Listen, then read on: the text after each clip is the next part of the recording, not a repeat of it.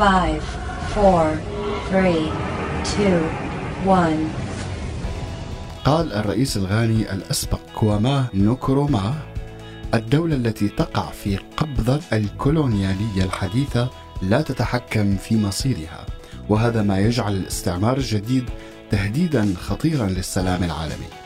وقال أيضا إن جوهر الكولونيالية الحديثة أو الاستعمار الحديث يكمن في أن الدولة التي تخضع له لديها كل المظاهر الخارجية للسيادة الدولية لكنها في الواقع اقتصاديا وبالتالي سياسيا تقودها قوى خارجية. وقال الزعيم الجزائري أحمد بن بلة الكولونيالية تعرف بشكلها البسيط على الكولونيالية تعرف بشكلها البسيط على أنها الاستيطان الدائم المفروض من قبل قوى أجنبية مدعومة بالجيش والسياسة والخدمات. وقد تميزت مراحل الكولونيالية التقليدية بممارسات احتلال وحشية دامت مئات السنوات.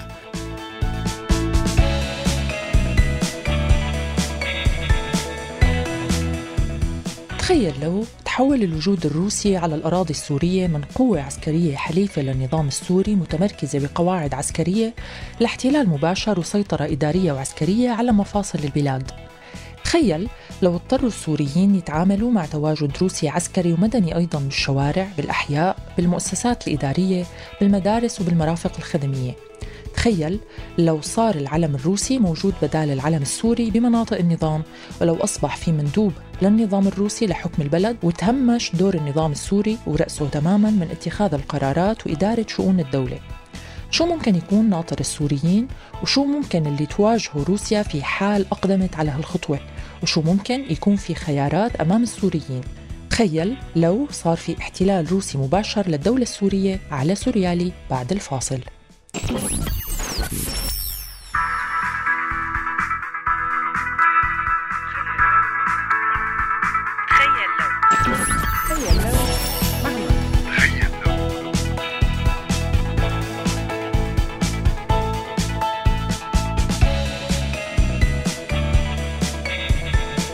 تخيل لو مع ماي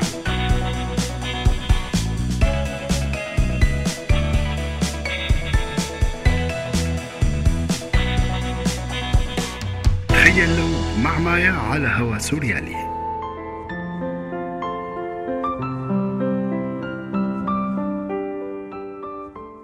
الاستعمار ما أبدا ظاهرة جديدة. وتاريخ العالم مليء بالأمثلة على مجتمعات امتدت وضمت أراضي مجاورة ووطنت سكانها بأرض جديدة محتلة. وبسبب التطورات التكنولوجية بالملاحة بالقرن السادس عشر واللي بدأت تربط مناطق نائية من العالم نشأ مشروع الاستعمار الأوروبي الحديث وقد صار من الممكن نقل عدد كبير من السكان عبر المحيط والمحافظة على السلطة السياسية بالرغم من التشتت الجغرافي. مع أنه الكولونيالية أو الاستعمار كمفهوم امتد لمئات السنوات ومع أنه مساحات شاسعة ودول عديدة خضعت لاحتلال مباشر واستعمار أوروبي وما استقلت غير بالقرن العشرين لكن نظرية السيطرة عن طريق الكولونيالية أو الاستعمار المباشر بلشت تضمحل بسبب تكلفتها العالية ولرفض المجتمعات وعدم القدرة على الاندماج بدون اصطدام شرس وعنيف بحق السكان الأصليين. وبالتالي بدأت القوى العظمى بالعالم تفكر بطرق تانية لتحقيق مصالحها التوسعية بدون التواجد الفعلي على الأراضي الأجنبية. وظهرت نظريات تعتمد مبدأ أنه الاستغلال الاقتصادي للبلدان الأقل من الناحية الصناعية ما بيتطلب بالضرورة هيمنة عسكرية أو سياسية مباشرة وممكن خلق تبعية اقتصادية وسياسية بدون التواجد الحقيقي والمكلف للدول ذات المصالح. ومع ظهور الأمم المتحدة وتطور قوانين حماية سيادة الدول ما عاد من السهل احتلال دول والتوسع بدون سبب وجيه. هاي القوانين ما منعت طبعا قيام الاحتلال الإسرائيلي بإنشاء دولة على أرض مأهولة من قبل أصحاب الفلسطينيين. لكن وبأغلب الحالات أصبحت الحروب لها أسباب معلنة غير الأسباب المبطنة واللي هي رسم حدود المصالح بين الدول القوية. الحرب على العراق بعام 2003 واللي أدى لتواجد أمريكي مباشر على الأراضي العراقية امتد لسنوات طويلة وكلف الولايات المتحدة أكثر بكثير مما كانت مستعدة له كان مو لأسباب توسعية معلنة وإنما كان السبب هو القضاء على نظام عراقي دكتاتوري بيمتلك أسلحة دمار شامل تبين فيما بعد أنه ما بيملكها. بالحالة السورية أيضا الأهداف المعلنة بين الدول اللي عم تلعب دور الصراع هي غير المبطنة. فعلى الرغم من أن الروس دخلوا بكل قوتهم بالحرب السورية عام 2015 لحماية النظام السوري ومحاربة داعش حسب تصريحاتهم إنما كان السبب هو حماية تواجدهم الاستراتيجي على سواحل المتوسط واللي بيأمن لهم درجة من النفوذ. بس يا ترى هل ممكن روسيا تاخذ قرار لتكون متواجدة أكثر بسوريا؟ وليش؟ فاصل ومنرجع سؤال الحلقة. شو ممكن يصير في حال تحول التواجد الروسي بسوريا لاحتلال واضح ومباشر؟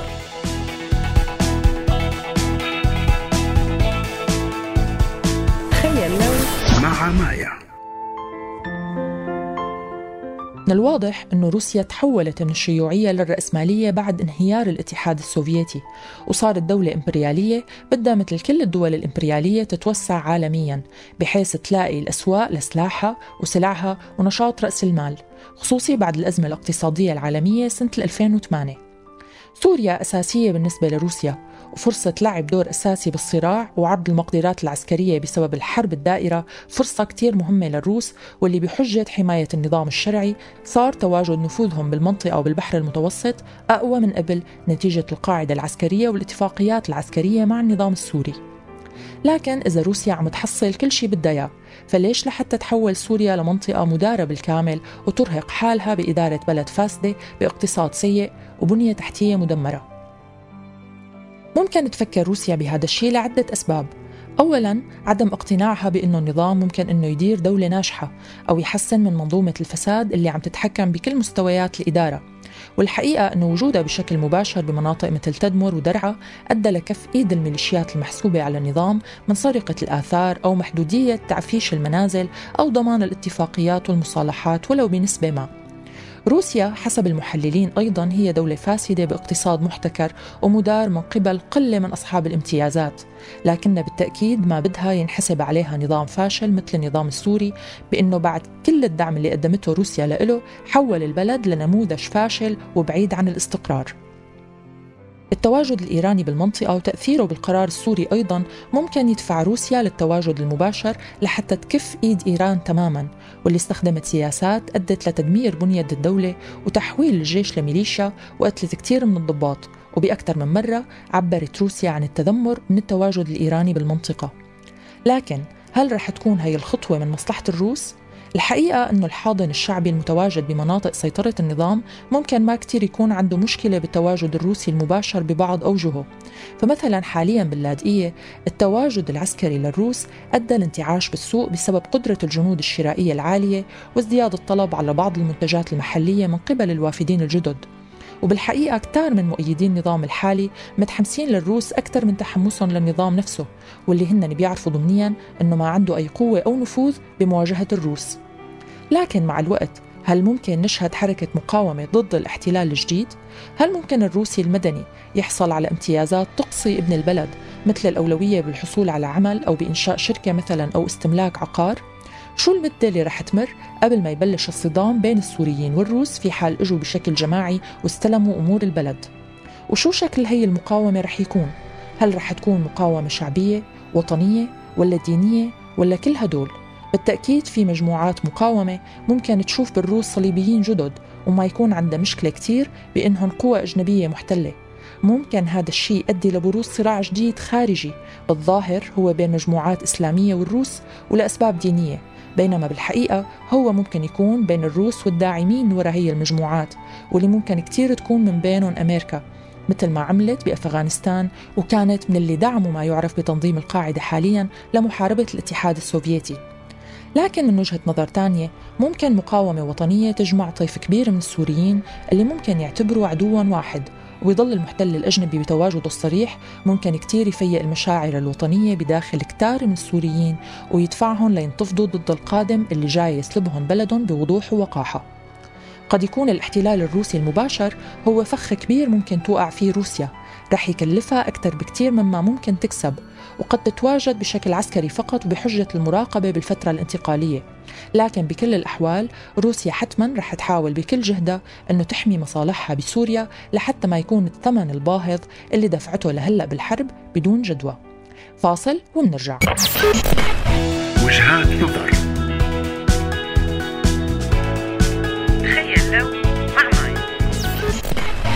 سألناكم كسوريين شو ممكن يصير في حال صار في احتلال روسي مباشر لسوريا وهذا جزء من آرائكم. وجهات نظر. الاستعمار ما بيعيد الغلط مرتين ولا يجي مرتين بنفس اللون. الاستعمار القديم راح واندثر. الاستعمار الجديد هو فرض السيطرة على القيادات والتحكم بالبلاد عن طريقهم وما في داعي للإشهار بل على العكس الاعتراف دوما أمام العلن أن هذا البلد له سيادة لكي تبقى أنت وحدك مسيطر عليه ولا تفتح باب أمام الآخرين. ليش شو اسمه هذا اللي عم بيصير هلأ مع احتلال مباشر معاهدات واتفاقيات لسرقة ما تبقى من النفط والغاز ومعامل السكر لخمسين سنة قابلة للتمديد. أكيد أفضل بكثير من حكم المافيا الحالية. ليش حدا من السوريين له كلمة أصبحنا محتلون من عدة دول وما نحن إلا دمى متحركة بجميع الفئات. الفودكا بتصير مباحة للكل مثل المي. بصراحة بتمنى هالشي. أفضل من الشيعة.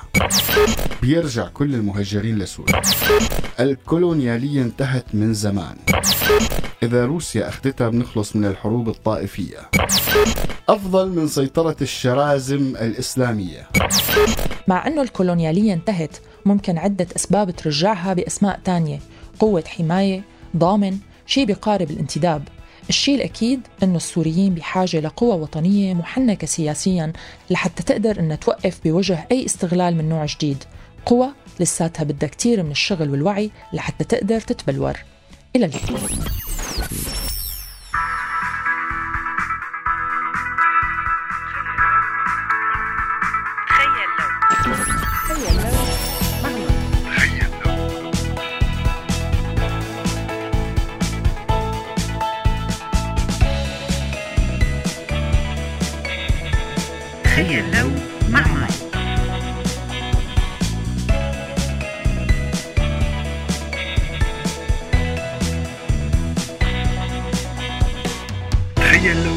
مايا على هوا سوريالي. هذا البرنامج من إنتاج سوريالي 2018